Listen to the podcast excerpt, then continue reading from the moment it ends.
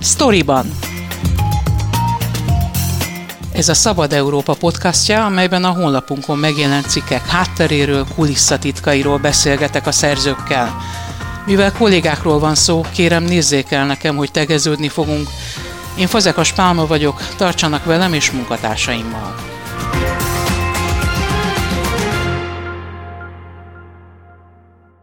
A Szabad Európa írt először arról, hogy Orbán Viktor az idei köcsei találkozón azt mondta, az elmúlt időszakban tudatosan nevel ki egy új generációt a Fideszben, akik jó képzettek, képesek kormányozni, és akiknek 2030 után, akár 2060-ig is el kell tudniuk vezetni az országot. Keller Alán Tákos annak járt utána, hogy pontosan hol, milyen intézményekben, iskolákban, szellemi műhelyekben zajlik ennek a bizonyos új generációnak a kinevelése, больше. És kik kerülhetnek be ezekbe az intézményekbe. Ha jól tudom, jóval a köcsei beszéd elhangzása előtt elkezdtél ezzel a témával foglalkozni. Nem ez az első ilyen tematikájú cikket, hiszen amikor arról írtál, hogy a közmédia hogyan neveli ki fiatal újságírókat, az utánpótlást, akkor jártál olyan iskolában, ahol ez a képzés zajlik, és megkérdezted a fiatalokat, elvárás-e a kormányhoz, a ner való lojalitás, és hogy a szerkesztési elvek tanulásakor a szerkesztés szerkesztők, az oktatók elvárják-e tőlük a pártatlan, sokoldalú tájékoztatást, és többen is azt mondták, hogy ez bizony nem elvárás. Visszatérve erre a mostani cikkre, ismét olyan intézményekkel foglalkozom, ahol tulajdonképpen a Fidesz új generációja nevelődik ki. Mikor kezdtél el ezzel foglalkozni, és hogyan indultál el? Hát azért kezdtem el ezzel foglalkozni, mert ugye hát nagyon aktuális téma is, mint a közoktatásnak a témája, hogy mennyire de hát ez már egy évtizedes probléma, és ez alul finanszírozott a közoktatás, hogy nehéz a tanárok helyzete, központosítják, és a nemzetközi felmérésekből is az látszik, hogy a közoktatás színvonala az egyre csak romlik Magyarországon, de ezzel párhuzamosan van a közoktatásnak és a felsőoktatásnak is egy olyan szeglete, amire a kormányzat nagyon odafigyel, rengeteg erőforrást csoportosít rá oda, és erre voltam kíváncsi, hogy, hogy itt mi zajlik tulajdonképpen, és hogy kik azok, akik a tehetségek, akikre viszont hajlandó költeni a kormány. Hát valamikor tavasszal kezdtem el ezzel foglalkozni, kicsit sokáig tartott, mert nagyon sok emberrel kellett beszélnem, mert több intézményről van szó, többféle oldalról szerettem volna minden intézményt megismerni, és hát ez elég sokáig tartott, de így nagyjából szerintem összeállt egy kép, amiből valamennyire el tudjuk képzelni, hogy itt konkrétan miről van szó. És tulajdonképpen szinte ráéreztél arra, hogyha lehet ezt mondani, amit Orbán Viktor is megerősített ebben a bizonyos köcsei beszédben. Azt mondott, hogy nagyon sokáig tartott az interjúknak az elkészítése, az információk beszerzése. Mennyire voltak nyitottak a Szabad Európa kérdéseire? Ugye a munkák során állandóan falakba ütközünk, kormányzati szervektől szinte soha nem kapunk választ, hogyha megkérdezzük őket. Itt pedig olyan intézményekről van szó, iskolákról, kollégiumokról, amelyek a NER-hez köthetők. Hát politikusokhoz képest mindenképp nyitottabbak voltak erre. A megkeresésekre itt sokszor ugye fiatalokról van szó, itt, itt akár a NKE kollégiumának, a Ludovika kollégiumnak, aki vezeti, ő is egy viszonylag fiatal fiú, és ők nyitottak voltak arra, hogy beszéljenek velem, engem tényleg érdekelt az, hogy az is kerestem meg őket, akár az MCC-től is, a Matthias Cornelius kollégiumnak a hivatalos, de ott a kommunikációs igazgatóval beszéltem, hogy, hogy elmondják, hogy ők hogyan élik ezt meg, hogyan tekintenek magukra, mik a céljaik, mik az elvárásaik, és ezt ugye csak hivatalos forrásból lehet megtudni, ők ezeket elmondták, de tudtam beszélni akár a MCC-nél is tanárral, aki már kicsit árnyaltabb volt, illetve diákokkal volt, diákokkal. Ugye ez az NCC, ez a Matthias Corvinus Collegium, Igen. az NKE, amit említettél, az a Nemzeti Közszolgálati Egyetem. Így van. Hát ugye a nemzet, itt, itt ugye más a szerepelt, én nekem azt tűnt fel, és a cikket is próbáltam úgy felépíteni, hogy ez látszódjon, hogy itt különböző szintű intézmények vannak, amik a azok olyan embereket képeznek, akik a, hatalom gyakorlásnak a különböző szintjein tudnak megfelelni majd a jövőben. Módon lehet bekerülni ezekbe az iskolákba. Tehát, hogyha valaki a közszolgálati egyetemhez köthető valamelyik intézményben szeretne tanulni, akkor hogyan juthat be oda? Mondjuk Magyarországon élő fiatal. Ez azért lesz fontos, ugye, mert a diaszpóra diákság is, amivel a cikked második részében foglalkozol, egy fontos eleme ennek a bizonyos Fidesz utánpótlás képzésnek. Hát ugye a Nemzeti Közszolgálati Egyetem maga az egy állami egyetem, ott olyan felvételi van, mint bármelyik másik egyetemen.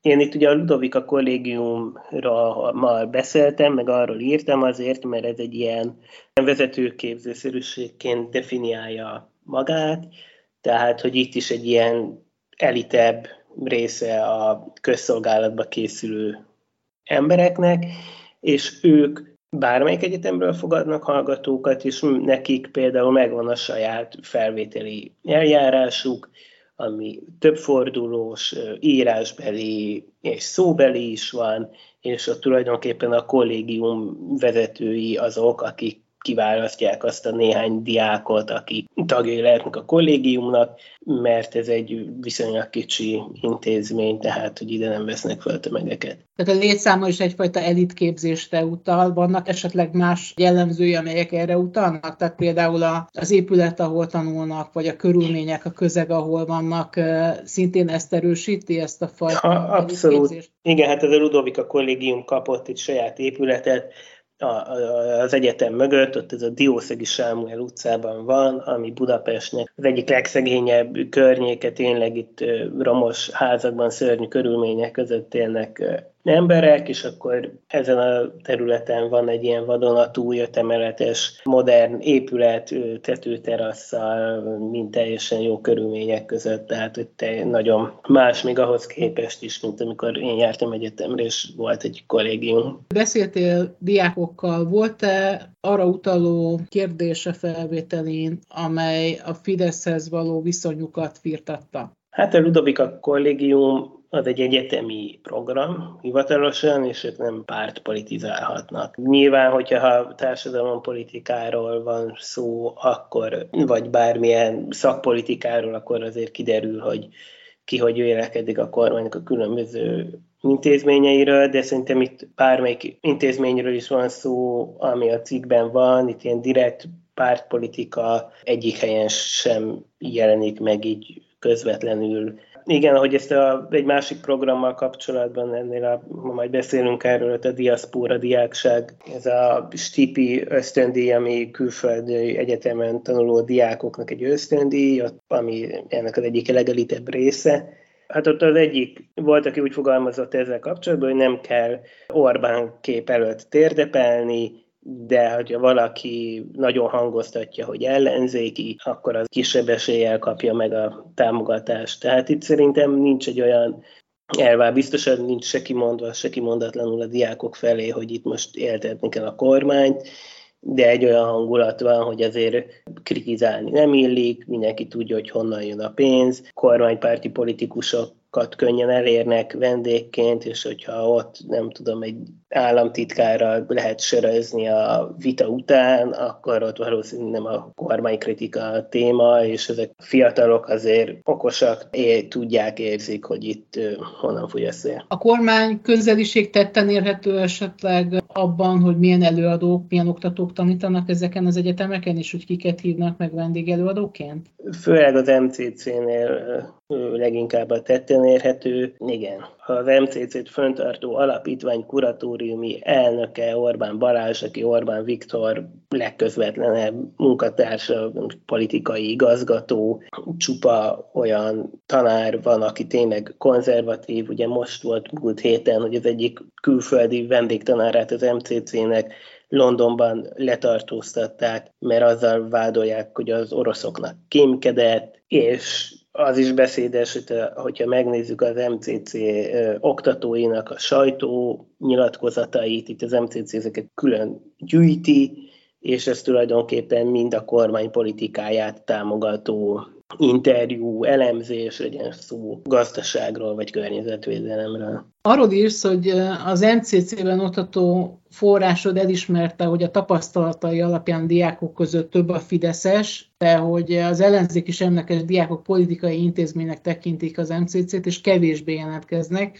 ami komoly kár az MCC-nek. Ez azt jelenti, hogy odafogni kell a diákokat, vagy pedig egyszerűen ők maguk is szeretnék, hogyha egy sokszínű diákság lenne. Hát az MCC vállaltan egy konzervatív, patrióta intézmény, ezt mondja is magáról, az is volt mindig, az alapító is, az a Tombor család, akik személyesen is régi fideszesek, és Tombor András közel személyes kapcsolatban van Orbán Viktorral, Habony Árpáddal, amióta ugye két évvel ezelőtt kapott 500 milliárd forintnyi állami vagyont az MCC, és oda került Orbán Balázs ennek az intézmény élére, innentől kezdve egyértelműen bekerült a politikai térbe, és nyilván aki nagyon ellenzéki diák, vagy ellenzéki felfogású, az, az kerüli az intézményt, aki még politikailag érvényesülni akar, az, az nagyobb eséllyel megy oda. Jó körülmények vannak, tényleg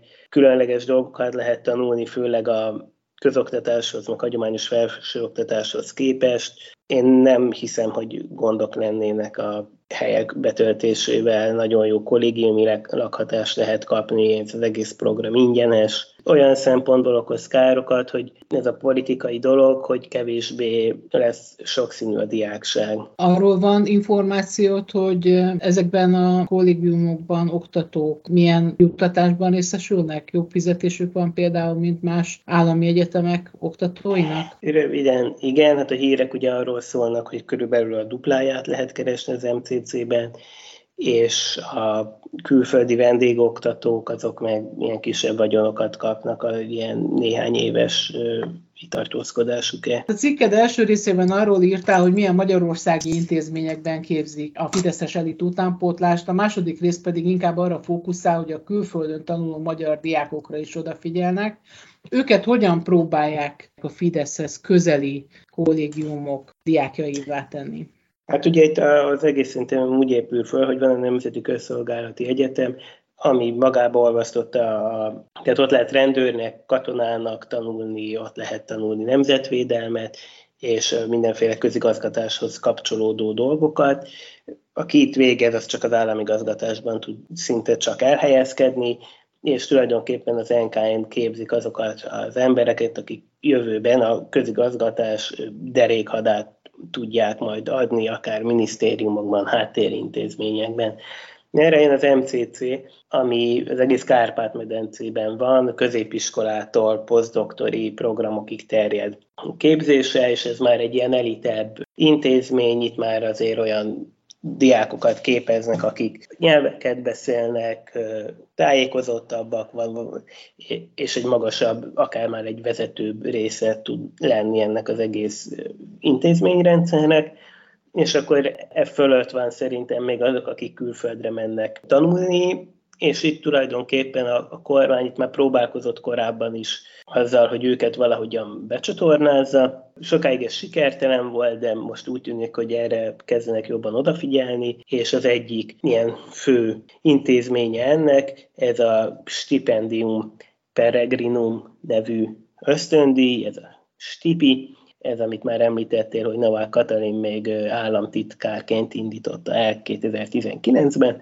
és ez tulajdonképpen egy olyan ösztöndi, azok a diákok pályázhatnak rá, akiket már fölvettek valamilyen külföldi elitegyetemre, és ez az ösztöndi tulajdonképpen a teljes kintartózkodású költségét fedezi, ösztöndíjat, lakhatást. Hány diák kerülhet be ezekbe az elitképzőkbe? Ezt a stipit évente, nem, hát ez változó, de ilyen 20-25 diák kapja meg minden évben. Igen, és akkor ez úgy tűnik, hogy egyre bővül, mert hogy aki az első évben megkapta, az nagy eséllyel megkapja már a tanulmánya végéig is. Ez főleg ott nagy pénz, aki Angliába megy egyetemre, mert ott a Brexit után nagyon megdrágultak ezek a dolgok és itt tulajdonképpen egy írásbeli fordulót követően egy táborba hívnak meg 50 diákot, akiknek a fele kapja meg a, az ösztöndíjat, és hát erről mondták a, a diákok, ugye ott van Novák Katalin, Balogh Zoltán, Beszörményi Nagy Gergő, hozzájuk hasonló ilyen Novák Katalin körébe tartozó politikusok, illetve ilyen közéleti szereplők, sportolók, énekesek, akik úgynevezett instruktorok, és akiknek a döntése gyakorlatilag, hogy ki kapja meg ezt az ösztöndíjat, és ki nem kapja meg ezt az ösztöndíjat és itt tulajdonképpen, amikor ott van mellett egy államtitkár, vagy most már köztársasági elnök, akkor mindenki levágja, hogy mi a szituáció, és mi a személyes, tehát nincsenek nyilvános, átlátható kritériumok, hogy mi az, ami alapján valaki elnyerheti ezt az ösztöndíjat, nem pontoznak, hanem aki ők a legrátermettebbnek gondolnak, tehát a személyes szimpátiájukat kell elnyerni ezeknek a kormánypárti politikusoknak. Az pedig nyilván ellenzéki lózungokkal kevésbé lehetséges. Nem volt mégis olyan érzésed, amikor beszélgettél ezeknek az intézményeknek az oktatóival vagy diákjaival, hogy egy picit buborékban élnek? Tehát van lehetőségük vitázni, nem a kormány a lojális, nem a kormány narratíváját ismételgető, vagy ha úgy tetszik, a nemzeti együttműködés rendszerétől mást véleményt képviselő diákokkal, oktatókkal? Vagy ez nem is cél? Hát az MCC-ben mondják, hogy ez cél, hogy vitázzanak a diákok, de mondom, itt, itt szerintem, és szerintem vannak is viták valamilyen szinten, tehát vannak olyan emberek, akik képzettek, tudják, hogy miről beszélnek, aztán, hogy miért azt mondják, amit ebben más kérdés, de, de itt nem, nem, nem az a cél, tehát itt, amit én leszűrtem ebből az egészből, ez nem egy ilyen nyitott, alulról szerveződő, mindenféle ötletre fogékony közeg, hanem egy vállaltan magukat konzervatívnak nevező intézményrendszer, amiben bizonyos dolgok nem férnek bele. Szerintem ilyen a bevándorlás, vagy gender studies, amik egyáltalán nem jelennek meg, vagy nagyon a kormányzati narratíva mentén jelennek csak meg. Ha valaki egy nagyon kis térségből, nagyon elmaradott közegből jön, ám de például konzervatív keresztény értékrendet val, akkor bekerülhet -e egy ilyen intézménybe? Van egyáltalán lehetősége, tudomást szerezhette arról, hogy ez van? Igen, szóval a, elvileg nyilván, tehát hogy most itt ugye ez az MCC a releváns a kérdésedre válaszolva, ez nyilván sok vidéki fiatalnak egy olyan lehetőség, ami, amit máshol nem kaphat meg egy komoly lehetőség. Az MCC-nek állandó rovata van a vidéki napilapokban, tehát ott állandóan nyomják, de akikkel én beszéltem, ők mind azt mondták, hogy az a tapasztalat, hogy azért a vidéki elitnek a gyerekei azok, akik ezekbe a programokba bekerülnek, és valószínűleg nem azért, nem elsősorban azért, én azt feltételezem, mert hogy őket vennék csak föl, hanem egyszerűen ők értesülnek róla. A helyi tanárnak a gyereke, az önkormányzati képviselőnek a gyereke, és az, aki tényleg szegény sorba van, nem olyan iskolába jár, nem olyan tájékozottak a szülei, akik egyszerűen tudnának ezekről a lehetőségekről. De amúgy neki nekik ez egy komoly mobilitási csatorna lehetne, tehát ezt el kell ismerni.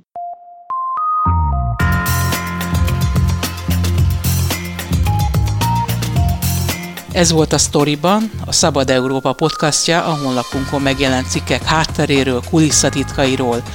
Én Fazekas Pálma vagyok, köszönöm figyelmüket munkatársaim nevében is.